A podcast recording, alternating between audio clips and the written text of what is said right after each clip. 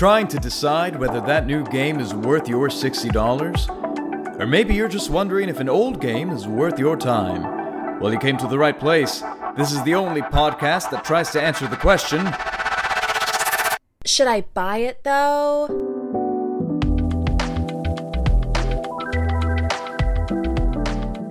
Hey everyone, welcome back to Should I Buy It Though? I'm yeah. That was my intro because I'm a silent protagonist. Oh God. Okay. and this week, like probably the rest of the internet, we are talking about the Legend of Zelda: Tears of the Kingdom. Woohoo! I'm so excited to talk about this one. Very, very anticipated game. Uh, lots to talk about. Um, Our first Zelda game of the podcast. Yeah, yeah. I I think uh so Nick, you and I both during our very first like get to know us episode way back 3 years ago at this point. Um I think we both had Breath of the Wild in our top like 3, right? You had it in your top three. I mentioned it, but I don't. It's not in my top three. Was it Um, your top was it your honorable mention or was it like top 5 or something like that? It was in there. I think it was just like when you said it, I'm like, oh yeah, that's a great game. Ah, okay, okay. Because Well, I yeah, don't. so- I don't even think Breath of the Wild's in my top ten, to be honest. Really? Okay. Yeah. You know what? I do I- love it. I- though. I think I can I I can see why and and I understand it. But uh I, yeah, I'm I'm super excited to talk about this one today. Um for the listeners at home, we recently got together physically uh to do a a, a little special something for our other show, uh Dungeons and Drimbus um for the first time. God, I hadn't seen you in forever. Um and the game had just come out and uh, Nick was on the Switch every spare second there was. yes. So, um, yeah. We're going to be fairly spoiler free today. We might be talking about, I think it's fair to say we'll talk about some of the abilities that you'll get in the game, but I don't Mhm. think we'll have any spoiler uh, for the story beyond maybe the initial setup of like, you know, the, the main premise in the first cutscene that you see. Uh, if that changes for any reason, we'll, we'll sound the alarms. But I want to start with uh, how far into the game are you? Because I don't think either of us has, have finished the game yet. No, I have not finished the game. I have done three out of the four temples, which are like, you know, the big boy dungeons of Yeah, the yeah. game. Um, but up until that point, I had been running around trying to do a whole bunch of shrines, find a whole bunch of uh tears or memories, whatever they're called. Um, Yeah. just try to do everything in the game as much as I could. And then I'm gonna slow down here before I do the the fourth temple to try to uh, find as much as I can still because I, I remember in Breath of the Wild, as soon as I like went to go fight uh, the final boss, I kind of was done with the game after that. Like I didn't continue and do like more shrines or anything. So I don't want that to happen this time. I'm I'm gonna try to do other things and then go and complete the game. Oh, did you uh did you ever play the DLC for Breath of the Wild? No, th- I did not. No, It's it's fairly good. Uh I I enjoyed it a fair bit. Granted, I kind of played it like pretty much back to back, but uh I I really liked it and it gave me that excuse to like finish a lot of the stuff I hadn't finished. I still never did everything, but I did quite a lot of it. yeah. Um I last I checked a day or two ago, the Switch was telling me I have 85 hours or more in the game.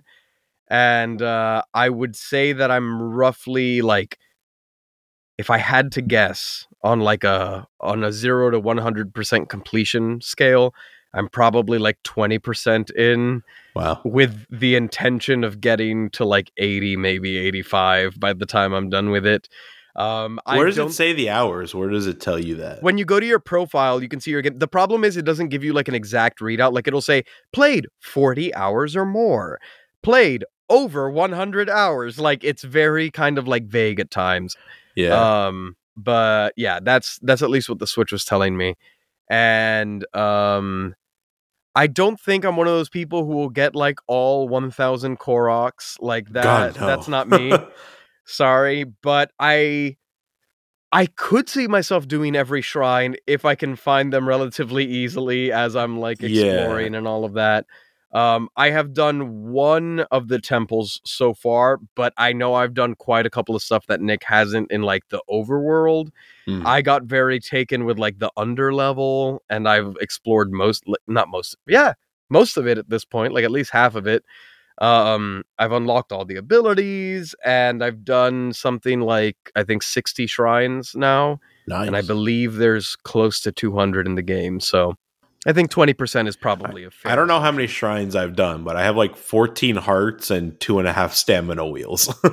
Okay, you've definitely done more than me. Uh, I have, I believe, 10 hearts and two stamina wheels, and I have a couple of unspent uh, points sitting in there right now. nice. So, yeah, but there's there's a lot to explore in the game. So I guess um, before we dive into like this actual game, I'm curious like how you felt about Breath of the Wild and maybe like vague comparisons to this one because I will say I think one of the reasons that Breath of the Wild is so high up for me is like for example Skyrim was one of my favorite games. It it was not number 1, but it, I think it was number 2 when we did like our initial rankings.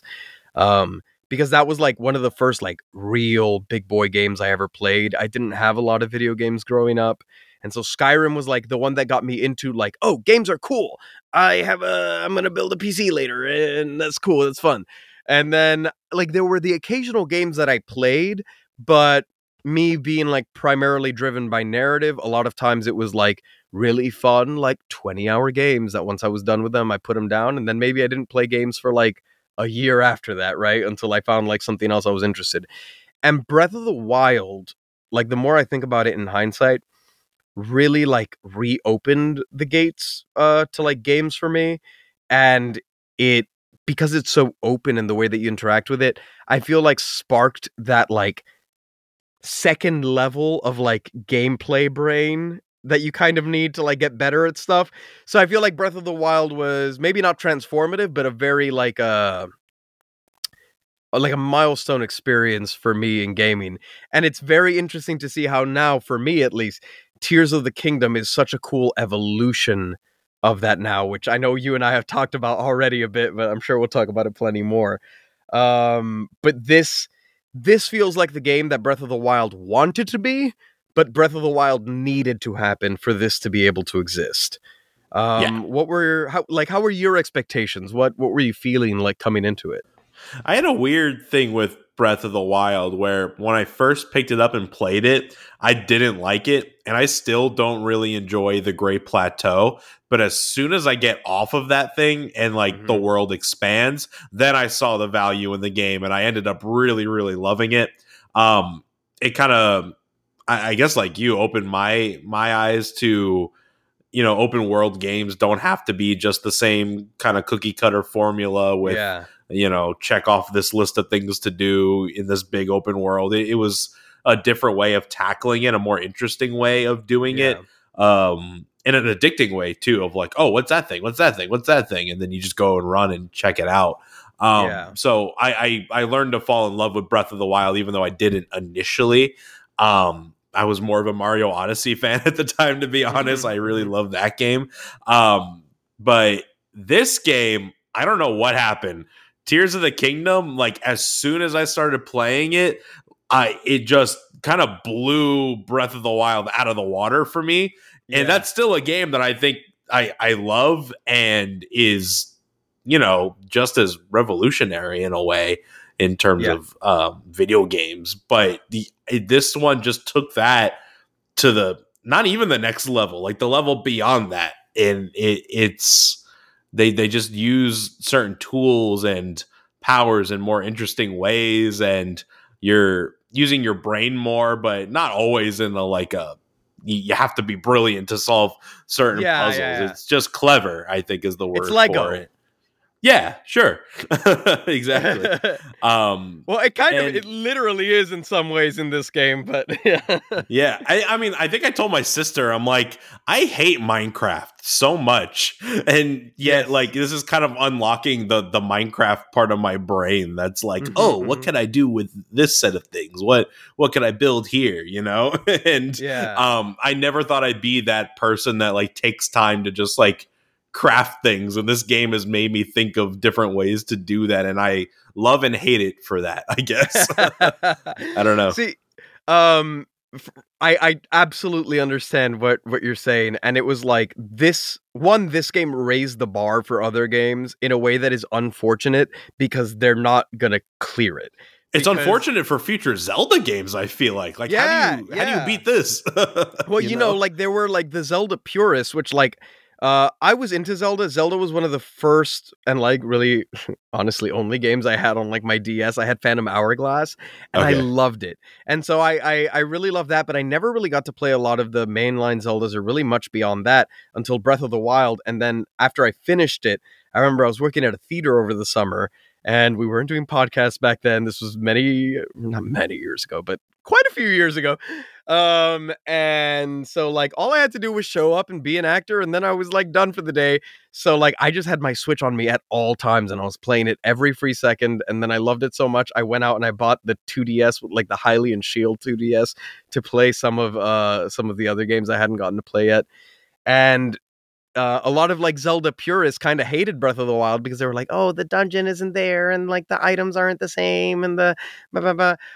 Um, and I think that this, it's like, yeah, unless you take like a radically different approach. Like, I don't know if you played. Um, they remade uh, Link's Awakening. Link's Awakening I played, yeah. Yes, I love that game. I thought Great it was super game. cute. But it's like it's very narrow in scope and Mhm. it has a very specific design it's going for. And unless Yeah. you do something like that, it's like, oh man. 2D if and 3D next- Zelda are yeah, very yeah, yeah. It's like if the next 3D Zelda is not a masterpiece, oh man. Yeah. Which, granted, I'm sure it will be because fun fact about this game, um, technically, I, I believe this game has now been in development longer than Breath of the Wild ever was. really? I mean, I believe it. Yeah, which makes a lot of sense. Like, uh, I think they did this once before with like uh, Ocarina of Time and then Majora's Mask. Which, to be fair, I haven't played either of them. But kind of like having the the opening game that like is fun and well built, but establishes essentially like a new engine, and then having the next game that is like, cool, what kind of funky shit can we do in there now? Um, And, and they did it. yeah they they did it and um i i feel like it, it worked great i totally get what you mean about minecraft um granted i was a minecraft kid. Back when it was in alpha okay? My my friend in sixth grade told me about it and i used my debit card to pay for our accounts and we we ran a little Bukkit server with factions and we went to war against other presumably children online. It was great. Um but i will say ever since like those days when like we really got into minecraft and like the height of like modded servers and all of that i've tried going back to it especially like when i try to i have younger brothers and like i try to like play games with them to like you know spend time and like talk to them like in a way that is feasible when you live a thousand miles away um i i cannot fucking get into it anymore i it, it's just not for the me children i'm like have taken over. yeah, it's like there's there's no goal in the game. I abhor uh crafting systems in games. Generally, the moment I see a crafting system, like I am rolling my eyes so hard. I'm like, yeah. But this game, I mean, there's a little bit of that, I guess, in the cooking, but like really the crafting here, it's not about that. It's about like creativity and applying things. It's not about memorize this recipe and go find this leaf and like whatever. You do have to do that sometimes for like an elixir or whatever, but oftentimes you can also just buy it if you don't want to mess with it, which is what I did a lot of the times in Breath of the Wild. But Yeah. this game, I guess now might be a good time to talk about some of the like the the uh abilities that it unlocks Mhm. particularly this game does away with a lot of uh or yeah all of breath of the wild's uh, abilities and replaces them with new ones. So you have one where you can combine elements uh, either like to themselves so you can pick up like a wooden plank and put a wheel on it. You have one that allows you to combine stuff onto your weapons. So instead of picking up fire arrows and lightning arrows and whatever arrows you are now combining some of like the flowers that you're finding in the overworld to like create an exploding arrow or what have you. Um, there is an ability that lets you ascend through items. So if you have like a, a ceiling over you, you can just swim through it up to the top. Or if And you're in like a cave, you could like zip out of there pretty quickly. Yeah, yeah. And then instead of like stasis, now there is a reverse ability that lets you send an item like backwards through time. And man, I don't know how you feel, but like the polish on them is so mind blowing because this is a huge game. And like you were talking about with the open worlds, like so many of them feel empty. Like I do like open world games, but only when it's like in a very heavy role playing game where it's like, cool, I get to go make decisions that are going to affect like the world and shape things, like something like Mass Effect, even though it's not necessarily like open world, but it's a big world. You know what I mean? Um, but with Breath of the Wild, it's like, wow, there's a reason to explore because yeah, I see the bokoblins for like a thousandth time. And don't get me wrong, it's no Ghost of Tsushima. Like I'm not running headfirst into every battle I see. It's not that satisfying. But I will occasionally be like, you know what? I'm gonna go kill that thing because I bet you it's gonna drop something I could use. Which Yeah. is not necessarily something that you had in Breath of the Wild. In Breath of the Wild, it was more like, I see a chest. It's worth engaging those mobs now. In this game, it's like even just killing that lone bat is going to give me something that is useful. And so, and just the polish of them, things that should not be able to work. Like, I don't know how, what kind of black magic they put into the programming in this game, but things just work the way you expect them to. And I have not run into really like, we'll talk about performance in a bit, but as far as like glitches with like, oh, this thing wasn't working properly, or like my machine went flying off because it broke the physics or anything like that, I have not run into anything like that. Everything works the way I would expect it to. How's it been for you? Uh, yeah, I have zero bugs on my end. I mean, it's crazy. The the game doesn't have a large file. It's on this Switch, which isn't technically a powerful system. I, I even have Not like at the, all. the basic Switch. I- Me I too. don't have me too. I don't have the the OLED one. And for the game to do as many things as it can do, and it's a huge open world and it has all these things, it's like astonishing that they were able to to get everything to work the way that they intended it to work. Um in terms of the abilities you were talking about, um the the other one too that we have is kind of like um an upgrade of the magnet ability from the first game where you just have your hand and you can move pretty much Yeah. anything in any direction and you could like connect them together. Um, one of the the early puzzles and where I'm going with this is Breath of the Wild allowed you to have multiple solutions to different puzzles, which I loved at the time. Yeah. But this one uh, again took that to the next level. Yeah. Um, the first area that you're in, the first Sky Island, it, I think they want you to take like a mine cart from one island to another, and then there's a dip in the mine cart, so it fell off for me the first time, and I'm like, oh, I don't know how to do that, and instead of like figuring that out, I'm like, screw it, and I just started chopping down a bunch of trees, Yeah. Yeah. sticking them together, and I stacked it to the island I was supposed to get to, and I just climbed my way over there, and I'm like, oh my god, I could just do that. I think You I did the same thing. and, and one guy I saw like took a glider, sent it down. Um, he was in a shrine, and instead of like doing the puzzle the normal way, he used ascend at the end when he got underneath like one of the platforms he was supposed to Yeah. go to and just ascended upwards on the glider and he got to the end and i'm like oh my god That's there's a awesome. hundred things you could do like it doesn't even have to be the way that they intend for but maybe that was the intention that yeah. you could figure out clever ways to get through this and it, it's just mind-blowing it, it makes those other um gadgets that you had in the first game like the bombs and the freezing the water it's like that's cute and all but what, what good does that do me now yeah. You know, it- yeah. it, it, opens up traversal and um even all the little like machines that you get from the sky islands are are like wonderful to use and yes. mess around with. It's great. I and you're always finding more. That's in this game there are Yeah. devices that you can use um especially in like building to build contraptions. And as you explore you will continually discover new devices. So it's it's not like oh cool. I now know like everything i'm gonna know for the game. It's like no. Here's this new device that like actually opens up a lot of possibilities and you're like 80 hours into the game which is uh which is pretty cool um Yeah. but I yeah, I I totally agree with you. It is like there are occasionally shrines where I'm like, cool, I see the obvious solution here. But there's a lot of shrines where I'm like, I don't know if this was what the developers intended. And that's Yeah. totally fine. I don't know if they intended a single way. I just did one earlier today where um I I feel like I kind of brute forced one thing, but like it made perfect sense. And then looking at like what I discovered something in the shrine that like would have been useful, but if I hadn't brute forced it already, I did I don't know how I would have reached the item. And I was like, huh, I'm so curious what they actually wanted me to do here, but it doesn't matter.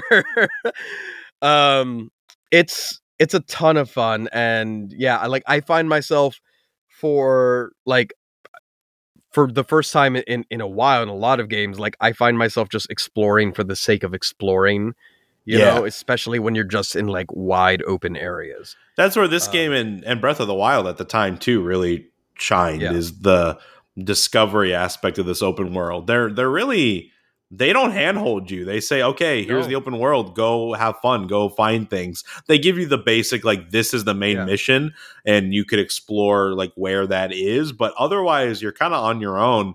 And, you know, I kind of like that method of doing an open world way more than your Yeah. like basic Assassin's Creed, where it's like, go here, go here, go here. Do these things They're all going to be populated on the map. You're going to be overwhelmed. Uh, There's no sense of discovery in those games Yeah. or um, story discovery, even with side missions. It's kind of similar to like a, a Dark Souls in that like your side quests connect with the main quest and you're learning pieces of information through like the characters you meet and you have to like put things together and figure out okay what does that mean um locations in the world have a story to them as well Yeah. um and that's just so much more fun than the game being like uh here you go regurgitate all the information at you you know I love how often this game gives you um, stuff I love from like older games, like uh, when I've played, you know, we played Morrowind. I've played like the Witcher one and two, one especially two, two a little less. Um, but like in the older games before, like mini maps were like the thing to do all the time, where it's like, hey, walk until you see this thing, and then you should see these three giant things over here. That's the place I want you to go. Where I heard about this mysterious item and you can like actually do that in the game you know you, you don't you're not always staring at your map it like kind of discourages you from doing that um th- the map is still useful but um it it encourages that natural exploration which is is really really fun. And um I, I wanted to ask you as well now that we brought up like exploration and like seeing things and going there which for sure was always like a strength of breath of the wild but I feel like is even more of a strength for Tears of the Kingdom in that I feel like it made everything a lot more legible and easier to find. Like yeah I remember the thing that turned me off to Breath of the Wild when I first first picked it up is that I kind of got lost too quickly, especially as someone who like wasn't as well versed in like I guess game brain yet at the moment where like I went to the first village and the way that I play, you know, like narrative games where I'm like, cool, I'm doing this mission. I'm going to complete every side quest and loot every corner before I move on because I don't know if I'm going to get to come back. And I kind of tried to play it that way and like the game doesn't really work like that. You can't you can't do that, bro. Um and so I got lost and like the thing that seemed really important in the first game was recovering the memories. And I had no idea how to do that until finally I ended up like in some super overpowered level and I was like I don't understand what I'm supposed to be doing. And then finally like when I when I made it to the first like uh uh I think I made it to like Gerudo town first or the Rito, I don't remember.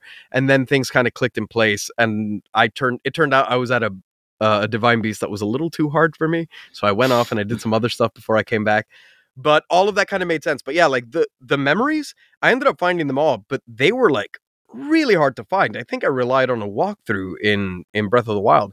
In Tears of the Kingdom, I feel like they make it a lot clearer. Like a multiple NPCs go, "Hey, you should probably go here to do this thing. You should go here. You should go here."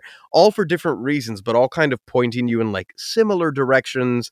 The Dragon Tears, which are this version's game of the of like the memories, um, are very easily visible and accessible. Like you might not be able to make it there yet, but you're like, cool, I know that's over there. And I know when the time's right, I'm not to just like walk past it without knowing. So I appreciate that the game kind of gives you like these larger zone markers to guide you into a lot of the content that is then sprinkled around it. Did you find that there was an improvement in this game or was it it, Yeah. was it just like a me thing? I know tutorial is kind of like a dirty word because that could be a slog in some games, but Yeah. um I think this this game does still stick to the route of Breath of the Wild of show don't tell. Yes. Um, they present you with things to do, and then you kind of learn the process um, by trial and error. Um, but this game, Tears of the Kingdom, absolutely does a much better job of guiding you um, to the things you have to try out and figure out.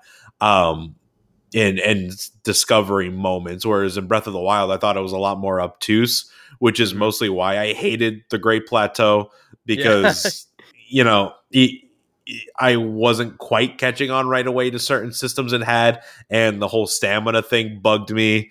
And I just wanted to like get going with the game, and like Yeah. it, it was slow to me. In this game, things kick off a lot quicker. Um, they throw a lot more things at you at the beginning that you could try out, and um, the the pathway of like talking to people, like, oh, go to this person and figure this out, and they'll tell you about this power, and um, they'll tell you about the tears, like that. That that is all working more smoothly uh, in this game for me, and I feel like it's an easier time for for people to find their way here than it was Yeah. in Breath of the Wild. Sure. Um, next, I want to talk like variety with you in terms of like map, in terms of enemies.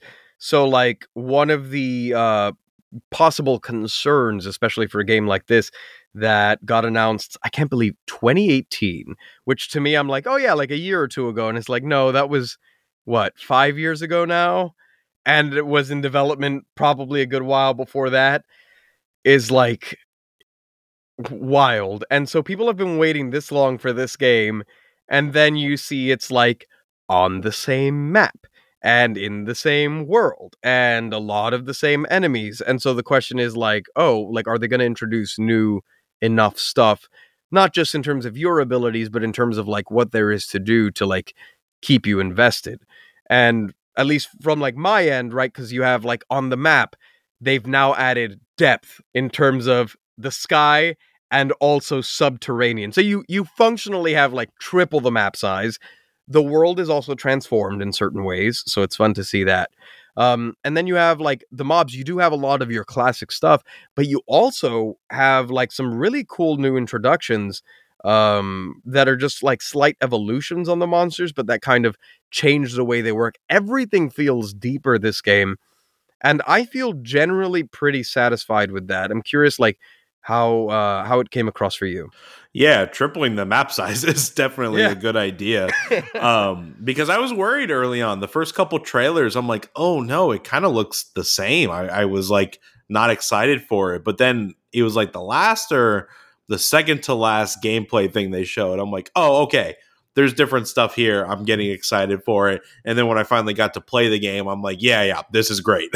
um, adding the sky islands, adding the the subterranean um, level, adding even just caves to explore. Yeah, little secrets. Um, Yeah. You can find things in there. That's awesome. There's so many new things, and even though you're familiar with the layout of Hyrule, there a lot has changed since the first game, and Yeah. places you've been to before, you're excited to go back to to see. Okay, what's different about this place? And there's plenty different.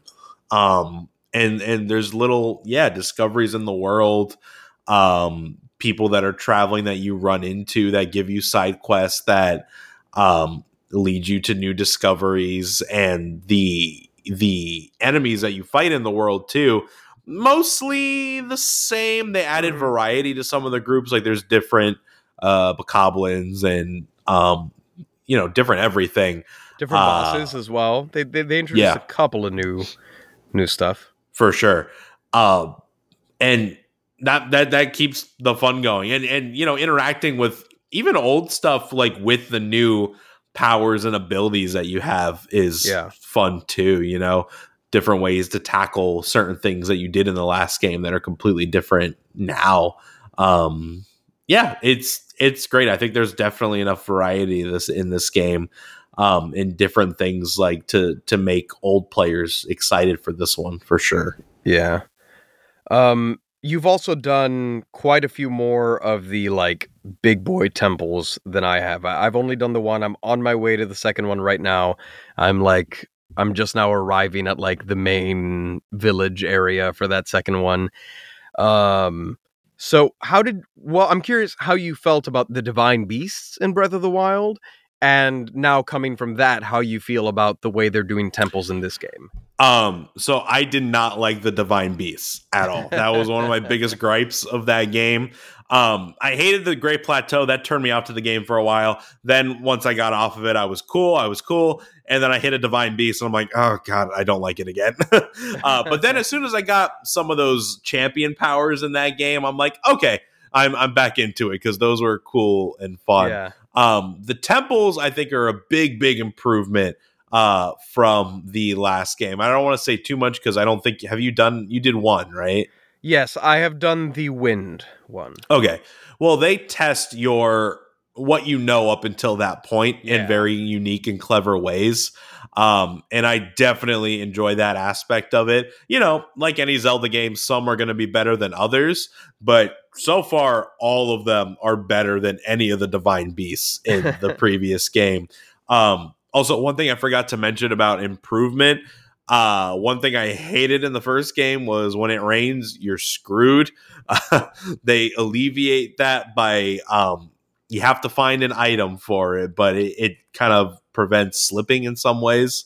Um, so that that made me smile because that was my biggest complaint from the first game. Not the swords breaking, believe it or not. I actually don't have an issue with that, but a lot of people I know do. That makes a return, unfortunately, in this game, Yeah. but I'm okay with that. I hated it in the first game. Like I understood that they wanted you to experiment more, but like I really hated when I found a, a good sword and then I was like, cool, I guess I'm never going to use it unless I see a big boy enemy.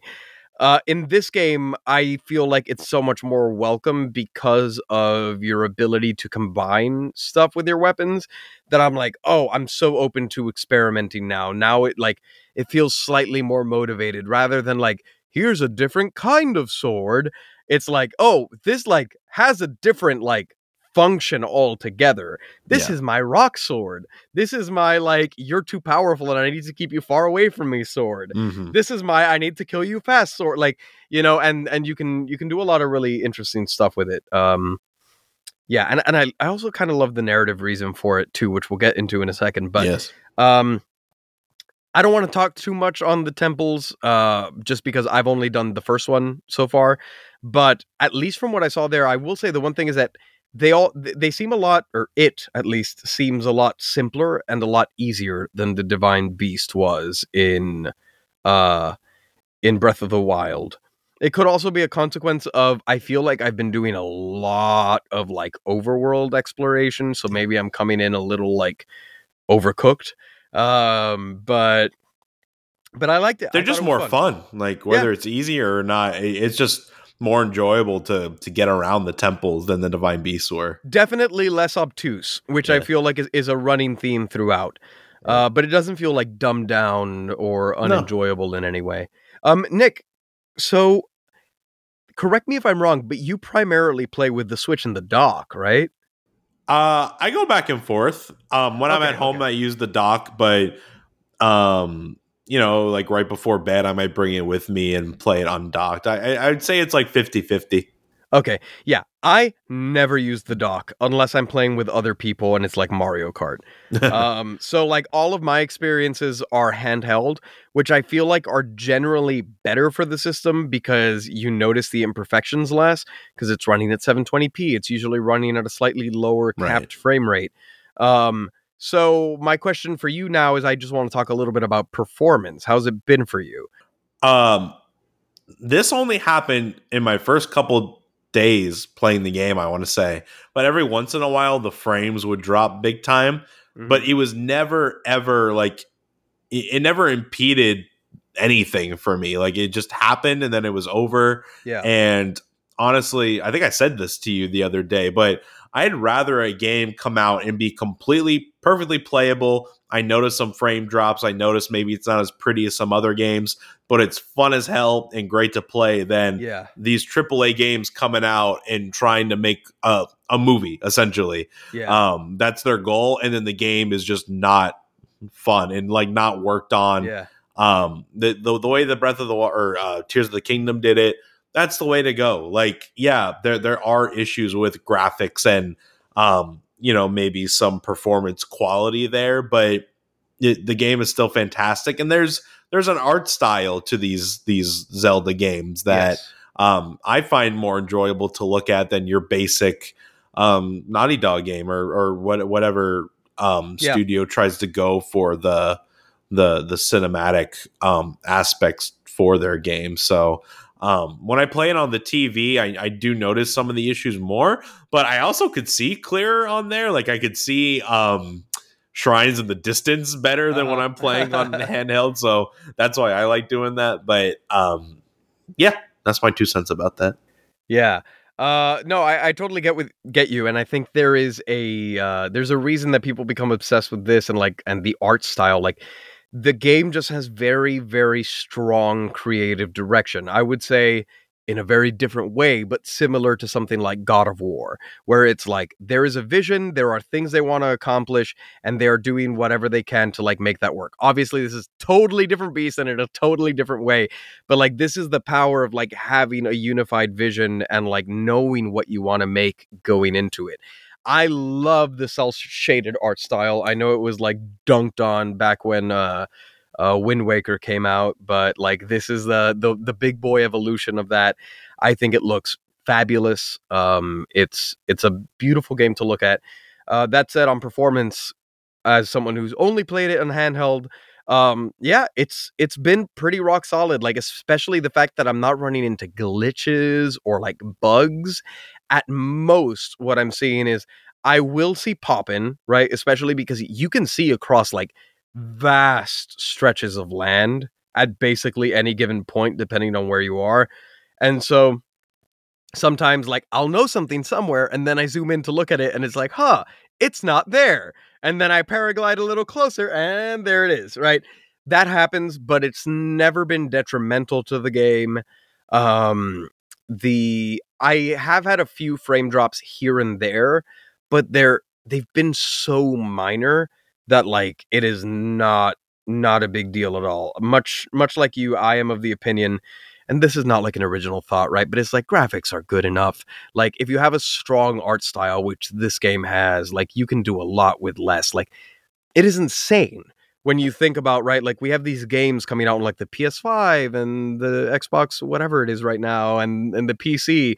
Um, you have these things coming out like totally unoptimized messes and they're just banking on the fact that it's like well enough people are going to pre-order it and then we can pay our employees to crunch and try and fix the performance in the first month or so right like and then you have games like this which i believe during i believe it was delayed once and they said that it was done already but that they delayed it just to make sure that everything was running as smoothly Yeah. as it could and that it's so worth it it's so worth it because this is running on the equivalent of an Xbox 360. It's running on a PS3. That's what this chip is. The the Nvidia uh, uh, K1, I believe, is the name of the chip inside of the inside of the Switch, was developed for something called the Nvidia Shield, which was a little handheld Android gaming device that came out like I think three or four years before the Switch. This is such outdated hardware. And don't get me wrong, like Nintendo should probably strive to like have better performing hardware. Like it would be nice to see like a Switch Pro with something maybe not as powerful as a Steam Deck, but approaching it. But you look at like the Switch, you look at the Steam Deck, and what they do when they put care into optimizing stuff. I'm not going to get into the Steam Deck because it's a whole can of worms, but I have one and I love it. And I love seeing what they do, even though they're not the ones developing the games, right? Like they're just running regular PC games. Anyways, my point is that like optimization can be done and it is so worth it and people will love your games so much more for it and i wish that we saw that more often it's very Yeah. disappointing that we don't it's kind of like um Lightyear versus Into the Spider Verse. Like they're like, yeah, people will come see a Buzz Lightyear movie. It's Buzz Lightyear. We're just gonna make it look pretty, but there's like no soul to that movie for me.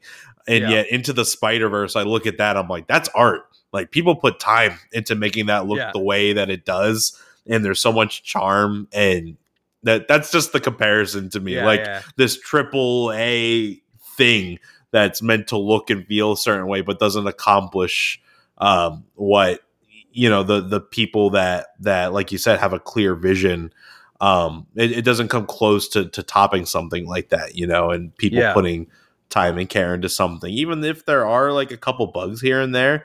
You know, this game is more fun to play than a lot of other big name games that have come out in a while. You know, Yeah. um, Yeah, and this this game reminded me why the Switch was my favorite thing to play on period for a very long time. I don't like playing on controllers. Um they it's just not as comfortable as a keyboard and mouse for me.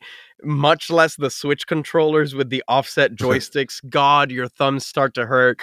They start drifting. It's a pain in the ass and like this is not to excuse any of that. Nintendo, fix your goddamn joysticks.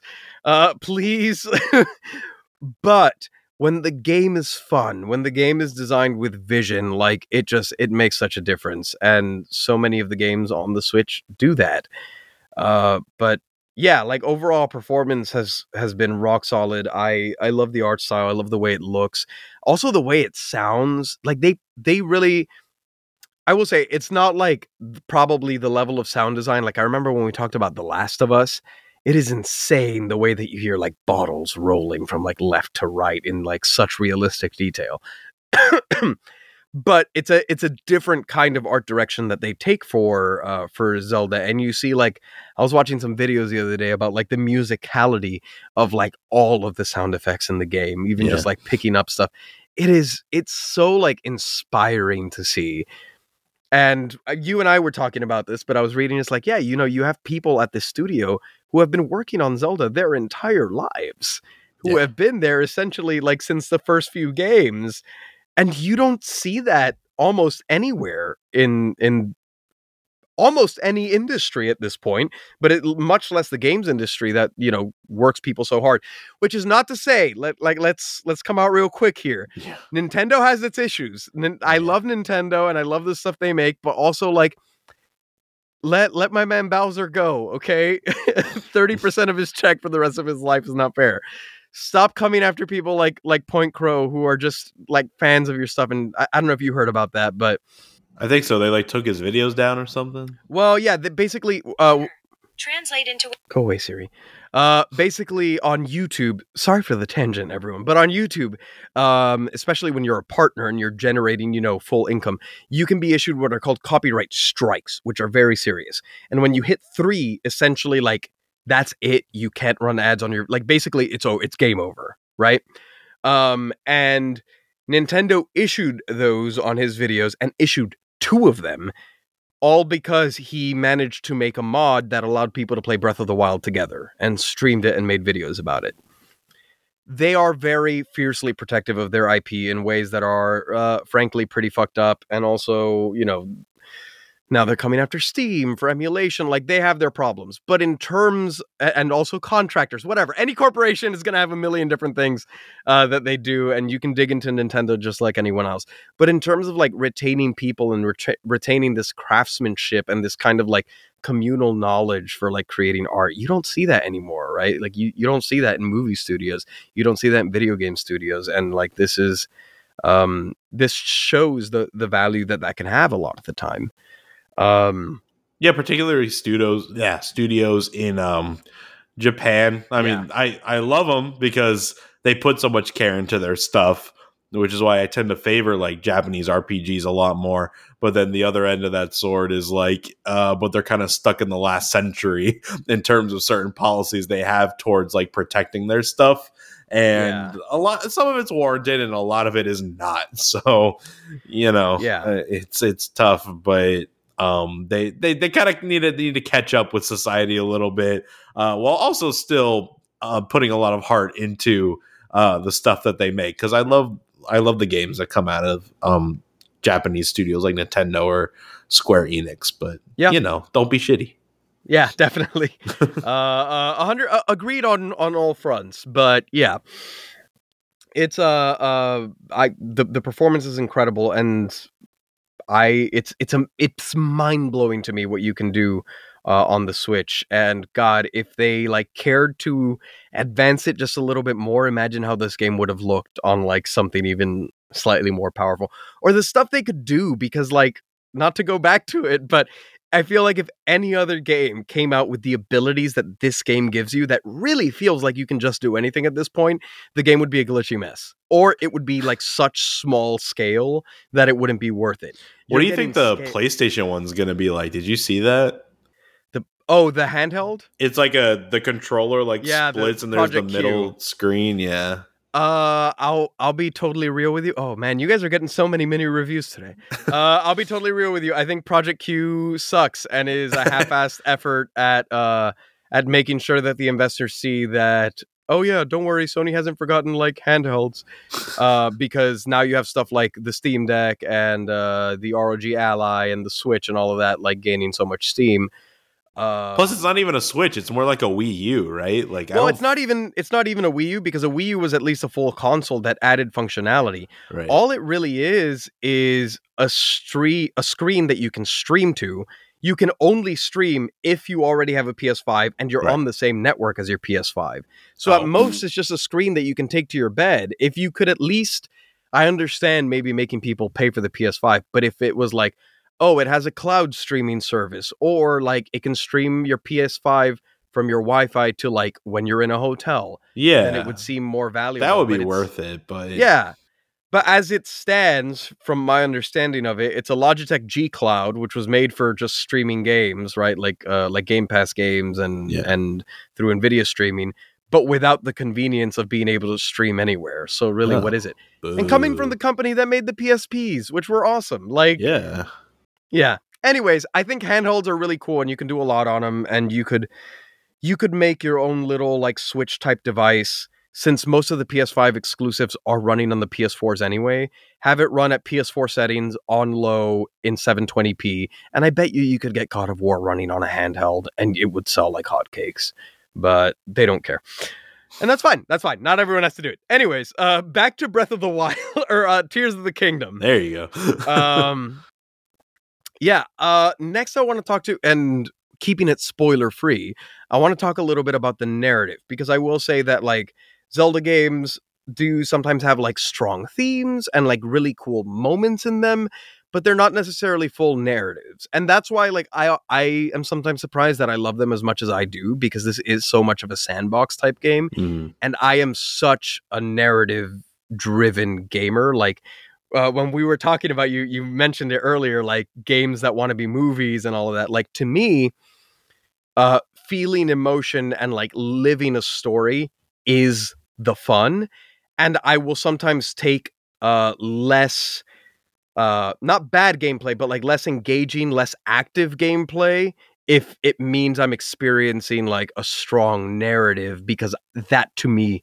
is is still fun and especially if i get to make choices like something like the walking dead or whatever. Um but these are games where traditionally like especially in, in these last two where it's such an open sandbox you're just having fun. You're just let loose and it's like hey go do whatever you want to do. Um in the first game i felt like there was a narrative and there were some very like sweet moments like stuff with mipha i thought was very was very cute. Um but overall like i can't say that the story gave me much of a feeling aside from like the very end of the game like you know it feels like the culmination of your achievement but in terms of like emotional like character driven stuff i didn't feel like there was much there for me in in breath of the wild. In tears of the kingdom granted i'm very early in so far but the memories i think are dope as hell to watch. I get so excited when i find one. I, I think i have two left right now or one left. Um i think they're very very cool. And the opening of the game is so cool. like maybe the I think the most cinematic that we've ever seen in like a Zelda game. It's a great It- opening. Yeah. Yeah, it just like oh man, it gets you amped where I was like, "Oh shit, what is going on?" This game feels darker than like uh than a lot of Zelda stuff and even like when you go to visit places that you've all that you were in Breath of the Wild, it's so cool because I feel like Breath of the Wild, hey, here's a central plot, right? Like Ganon is here, here's the blight, and we got to deal with it. And all of the towns were relatively functional. They were just like, oh man, there are monsters, and oh, that dang divine beast. But other than that, like, we're fish people, and that's pretty cool. In this game, because it's kind of like, okay, we trust that you've already met them. Now it's introduced like interesting conundrums into each of these like towns where I'm like, oh, that's cool. I don't want to spoil it, but I, I heard such a funny joke that I, ha- I have to remember to tell you later, Nick. Okay. Um, but like it has, it has something to do with the the Gorons. But basically, everyone is kind of doing like their their own thing, and they're all facing their own issues along with the much bigger calamity that the kingdom is facing. Um, and I'm I'm totally drawn in. Like this is okay. Very very light spoiler warning. This is just literally the opening of the game, and I believe it's in the trailers. Um, but the game opens with them discovering this desiccated body under the castle and then it kind of comes back to life and it is the creepiest like i just I, I wasn't expecting it. It was it was delightful and i'm starting to piece together what i think is happening as far as the main story is going and i have a feeling it's not really going to be like the happiest ending. I think it's going to be a happy ending but I, I have a feeling the game is trying to set us up for some devastation. I don't know. This is pure speculation um but i'm i'm invested like it's not the main part of this game not by a long shot but when you get tidbits of it i'm very excited how's how's the narrative been hitting for you especially you that you've like you've done more of the main quest at this point? Oh yeah, the narrative is there in this game. It's much better, I think, the storytelling, and it's more accessible. It's easier for people to find too, so that's nice. Um, the rewarding to find. I mean, all the the cutscenes that you get by finding the tears are um great, and it's interesting, and you're you you get to piece together the story. Um, and I like that piecing it together rather than a plot dump on top of you. You know, yeah that that makes it more fun. What my my only gripe, I guess, that I did prefer in Breath of the Wild was a lot of the characters that you meet and interact with. I preferred in that game. I think the champions were a better set of characters than um, some of the the ones that you meet here. Some characters feel a little thrown away too. Um, I just connected to the champions more. Like Mipha, I thought that that story with her was fantastic, and Revali and all them. Um, but the overall plot and story of this game is 10 times better um, and more interesting. Like what you're actually setting off to do and the the reasons you're doing it, that's better in this game. It's just some characters along the way. You're like, eh, whatever. Um, but maybe that'll pay off in the end, and, and I'll I'll come around to that that way of thinking. Um, yeah but yeah, that opening was was fantastic. There's been um some sad moments too in in some of those other cutscenes that you could find that that are there's a couple of tear jerkers there, and um I'm definitely excited to see how it ends because I, I just haven't gotten there yet. I don't even think I have a theory of the how it's gonna end. I'm just so interested. I like I want to know, you know. yeah Um yeah. I like that the game encourages you to revisit characters uh, yeah. like in the first game i felt like it was uh assuming that you could accomplish everything it was a little bit of a like check in with someone get all the quests go do them you're done in this game like they're like hey make sure you come back because in a little while like I- i'm gonna go do this thing and and i might have some more information for you later uh and that's really cool and like uh there's even a little bit more of like a hub aspect here again this is not really much of a spoiler but like I went to like the very first town that you're supposed to go to, and then I kind of skadooted. And so I didn't have a lot of stuff. I was talking to Nick. I was like, I don't know where to do this or where to do this. And he's like, it's in the first village. And I was like, what? but I but I did the first village. And it was like, oh, I needed to come back after I did this thing. And when I came back, I unlocked two more quests. That unlocked these like huge like chain of events that uh, eventually unlocked a final ability that you like have to go searching for at some point. Uh no spoilers there, but yeah, and I and then I came back to the the town again and I got like another quest for something else. And so it feels like there's a little bit more of that hub aspect and the characters do want you to like come back and check in, which makes the world feel uh, Ah. a little bit more alive. I know how to get the last ability now. uh-huh. I know Uh-huh. what to do. I've got it. It clicked. um but yeah very very fun. I also love seeing again without spoilers the way that some stuff comes back from the first game. In particular there are some people that you do a pretty bad thing to in the first game. It's warranted but it's a bad thing. And then you get to see some of the repercussions of that in this game in a really funny fun way that uh, I, I very much enjoyed. Um and also the narrative has a little bit of a uh well nick you weren't here for this episode did you ever watch kaleidoscope on netflix No, I did not. okay it's actually very good uh i would highly recommend especially if you like giancarlo esposito who do. who doesn't um but very oh my god and i always forget her name but the the actress who plays anyways uh, uh very cool show but the whole gimmick of it which we did an episode on if in case the listeners haven't checked it out um the whole premise of it is that it's a show that you can watch in any order basically aside from the first episode and the last episode. Um and so i feel like this game kind of has a little bit of that going on for it because of the way that you discover the tears. So like i saw like i think the first tear first and then i jumped immediately to like the second to last tear. And so like so much was spoiled for me as far as the story but then seeing like the little how the gaps fill in has been very cool and like kind of satisfying and i'm excited to once i find the last two to like go back and rewatch them all in order uh because Yeah. it's it's very cool You Uh, mentioned it's a darker story too, which I completely agree with. The first one was dark to begin with, so yeah the fact that this is even darker is um you know another evolution but Yeah. um even some of the things that are revealed in those uh memories and then it kind of plays out in the world in some ways and you start to figure things out more like through Yeah. gameplay and it kind of gives me the shivers sometimes i'm like oh wait that's kind of creepy you know um I, I I won't reveal like too specifically what that is, but it, it yeah, it gave me goosebumps sometimes. Yes, it's very cool. Um and it has it has me theorizing in ways that Breath of the Wild did not. right, right. Um but yeah, and it's like cuz Breath of the Wild was like dark in a general sense, like an overarching like gloom. yeah, This is dark and like specific like I mean, don't don't get me wrong, Breath of the Wild ha- had a couple of moments especially with like the champions. But this one I feel like has a lot more of like oh man, that's fucked up moments, you know, like yeah. um yeah also we have uh uh i don't know if you knew this but matt mercer voices the main villain Oh my god, I should have known that. Wow. yeah so that's that's God, uh fun to know. No, I don't. um yeah it's uh it's, I know it's th- cool the guy that voices Rauru, he was um I think he was Dimitri in Fire Emblem. I don't know if you play the Fire Emblem games. oh i have not i have not but he's a main character in the newest one.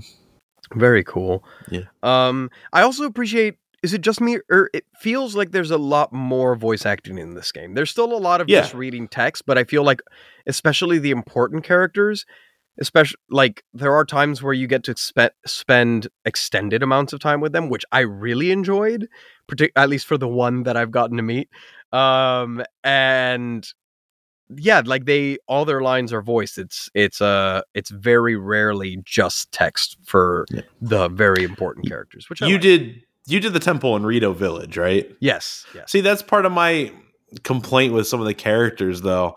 The one that you meet there is cool. Like I, I like him, but yeah I, that was the biggest example of like, wait, but you're kind of throwing away what was established in the last game, and I didn't quite enjoy that. I see what you mean i see They make up for it at the other temples, but at that one, I was like a little peeved. I yeah, yeah. I can I I can understand that. But yeah. Um oof. I, I I don't know what else. I feel like we've talked mechanics, we've talked performance, we've talked narrative, we even talked sound a little bit, but like music in this game, it, it's always great. Fantastic, I love, I love Zelda yeah. music. Sound design's Um, awesome. You could get pony points, so I care about the horsies now. Yes, yes, they've made uh, uh a lot of like the little side things that like there wasn't really much reason to do in Breath of the Wild. now they've given them just enough of a purpose to be like, I'll drop in once and do that, Yeah. and that's great. I I really appreciate that. Um, and the map is so cool. the The design is is so cool. I, I don't know. Do you have anything else you want to talk about? I don't think so. I just think that, well, as of right now, I want to say Tears of the Kingdom is my game of the year. Um, and if you've been listening closely, you know I love Resident Evil, and I think this is gonna jump Resident Evil 4 remake for me for this year, just Wow. barely. We'll see by the end of the year, um, because that's a perfect game too. And I, I, I dare say this. I think this is also a perfect game. Like Tears of the Kingdom, I would give it a 10 out of 10. Um, not to spoil my vote for the end of the episode, Yeah. but whoops. So in the case of The Legend of Zelda: Tears of the Kingdom, how do you vote? buy it, buy it, uh, buy it right now. Uh, speaking of buying it, it's seventy dollars. It's very expensive. Yes, yes. We haven't talked about the price. Uh, um. Well, I'll let you finish your thoughts on, I guess, your your vote. And My, my end uh, is like it, it's a yeah. it's a fantastic game. I love it more than Breath of the Wild, which is a crazy statement. If you told me that in 2017, I'd be like, "What?"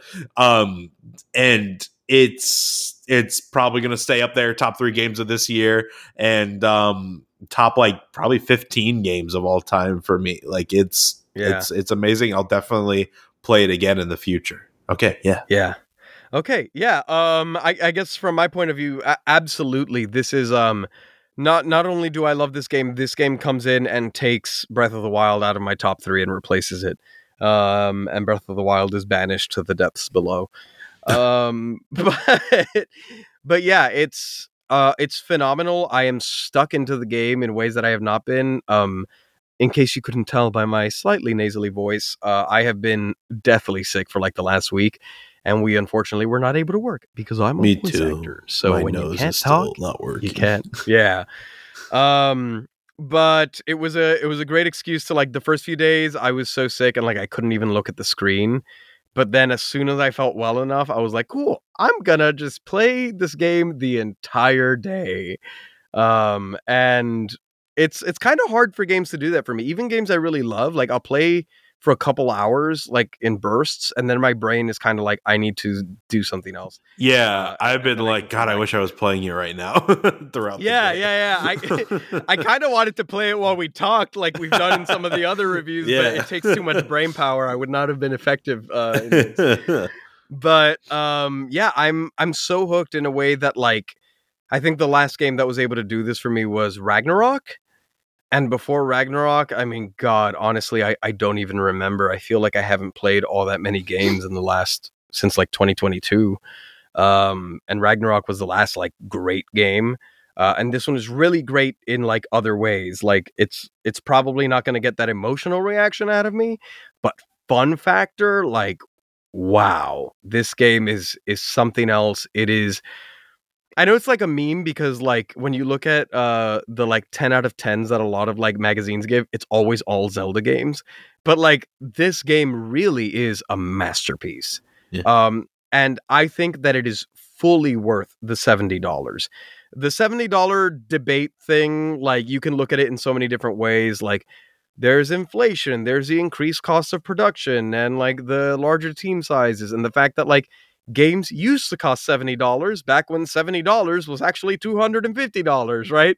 Um so like the the price of games hasn't kept up right? But if each game is $200 like i i don't think that's sustainable especially not with like the size of the market that we have nowadays. Anyways that is a that is a whole separate conversation but the point is that for this game in particular everything else aside economy aside anything else aside i think it's earned the extra $10 on it. Uh and you know what? Actually, I'm not going to say this because I don't want to give corporations any ideas, but I was about to make a bold statement. Uh, no, no, no. Banish it from your mind. But I do Uh, feel like uh, unless you're making a freaking Tears of the Kingdom, don't set your game at seventy dollars. I do think this That's is fair. worth every penny. But Yeah. if you're gonna make crap, then like don't price your game at seventy. You know, like Yeah. don't waste our time and money. Yeah, I, I think there is something to be said for like a lot of the games I've enjoyed lately, like the the newer games, especially on my like Steam Deck, which I've been playing a lot, um, are like the twenty to forty dollar or even like five to forty dollar range games where it's like, cool, here's like a small team of three people working their asses off to make something beautiful. It doesn't have every single bell and whistle under the planet, but it's a focused experience. Much like Tears of the Kingdom. It just they they're Nintendo, so they do have the team to make it an enormous experience that is also focused. Um, so bring those back I- and support your indie creators, please. Yeah. Um, but all of that is to say, I love Tears of the Kingdom. It is definitely my game of the year. I, I don't think I've played any other new games this calendar year yet. But he's gonna play Final insane. Fantasy sixteen. Everyone, don't worry. he's gonna do it. That's gonna Yeah, be well- his summer game. Um, go to patreon.com slash should I buy, and if I get enough comments on uh, on a post, I'll I'll do it. Yes. Um, I'm gonna make but- ten fake accounts. but yeah, I I freaking I freaking loved it, and or I still love it. I'm excited to keep playing. I'm curious to see if they do any DLC. Unless it like botches the ending, I don't see how this is anything less than a 10 out of 10. Yeah. Um, killer, killer, killer game. You should buy it though. So, in the case of Legend of Zelda Tears of the Kingdom, you should buy it though. Though. though. It makes me. I, I wanted to play it anyways, but um, like especially seeing the the story in this game, I want to pick up the Skyward Sword remaster because I never got to play that one. Yeah. Um, I want to play like the older 2D games. I want to play like um, Link to the Past. It's fun. It's fun. It's a little. Uh, it does suffer from some of that obtuse nature where I'm like, oh, I Yeah. look up uh, some of this. But it's a it's a very cool game, and I love that like that 16 bit art style that Nintendo had in that era. is Mhm. some of my favorite. I love the color palettes. I I just I love the the design. It's For it's one of my favorites. Um, but yeah, I I love Zelda. Oh, have you ever played? Sorry, now now that we're done, have you ever played um Crypt of the Necro Dancer, but um the Hyrule version? Oh no, I want to though. I hear that's Get cool. it? I got so wildly hooked on that game. Yeah. It is so much fun and it like it takes the music, which is one of the best things, and makes it this like funky remix, makes it a huge part of the gameplay. It is so so much fun. Talking about like supporting indie developers, I cannot recommend uh, Cadence of Hyrule. That's Cadence of. Hyrule. That sounds Cadence cool. of Hyrule.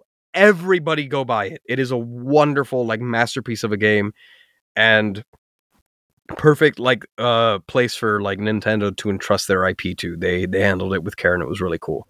Hell yeah. Um but yeah, that that covers Tears of the Kingdom.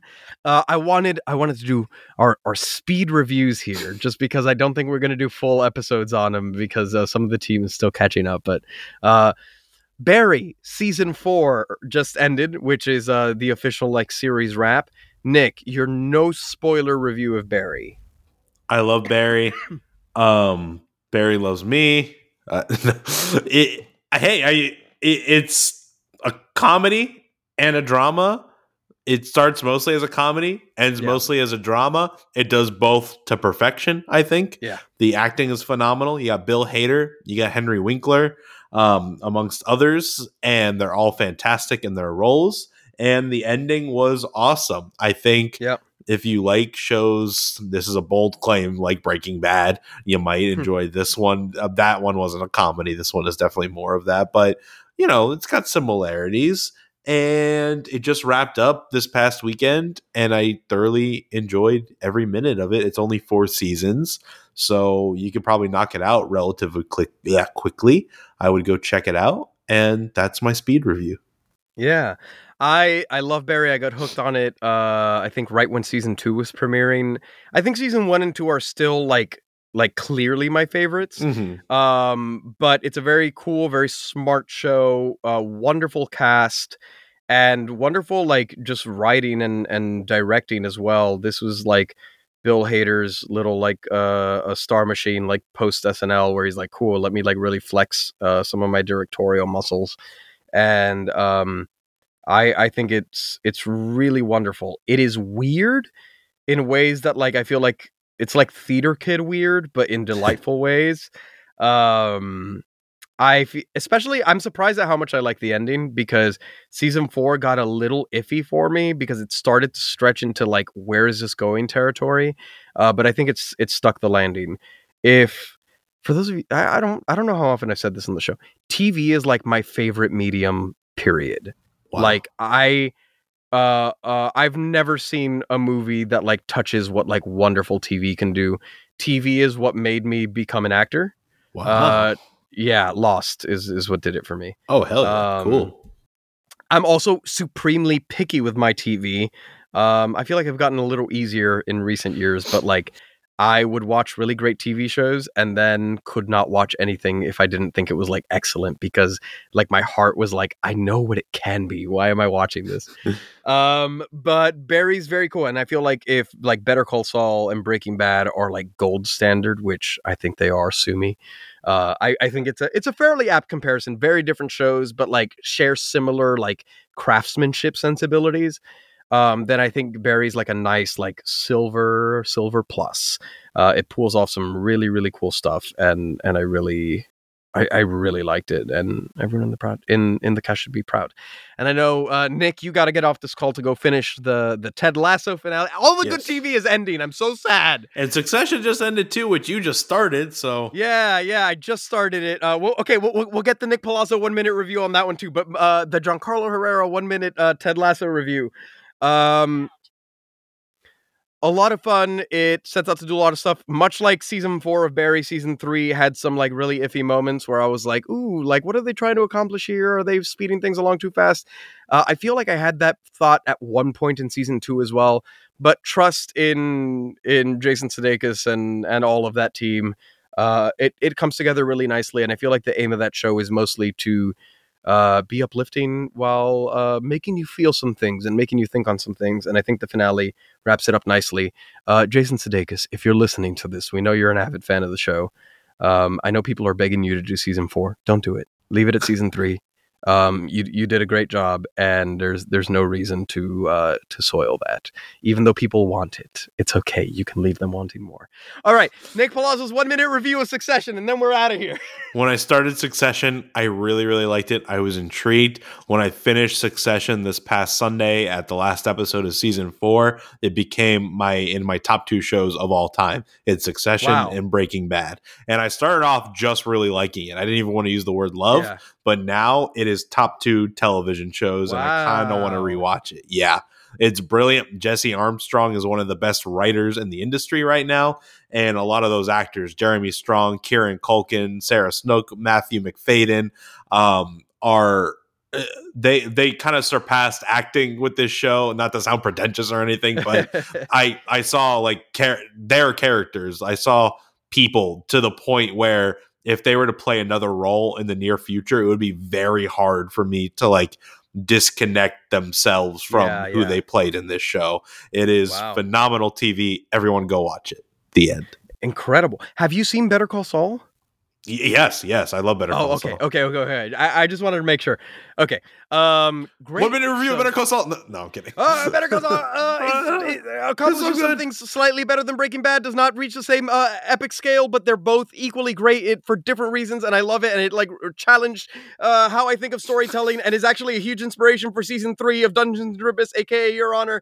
Uh, uh, which yeah, it's cool. Go check it out. Dungeons and Drimbus. It's our other podcast. We play D and D. Nick Palazzo plays a uh, a skeleton boy based on Ace Attorney. It's great. That's me. Um, Subscribe okay, to our anyways. Patreon.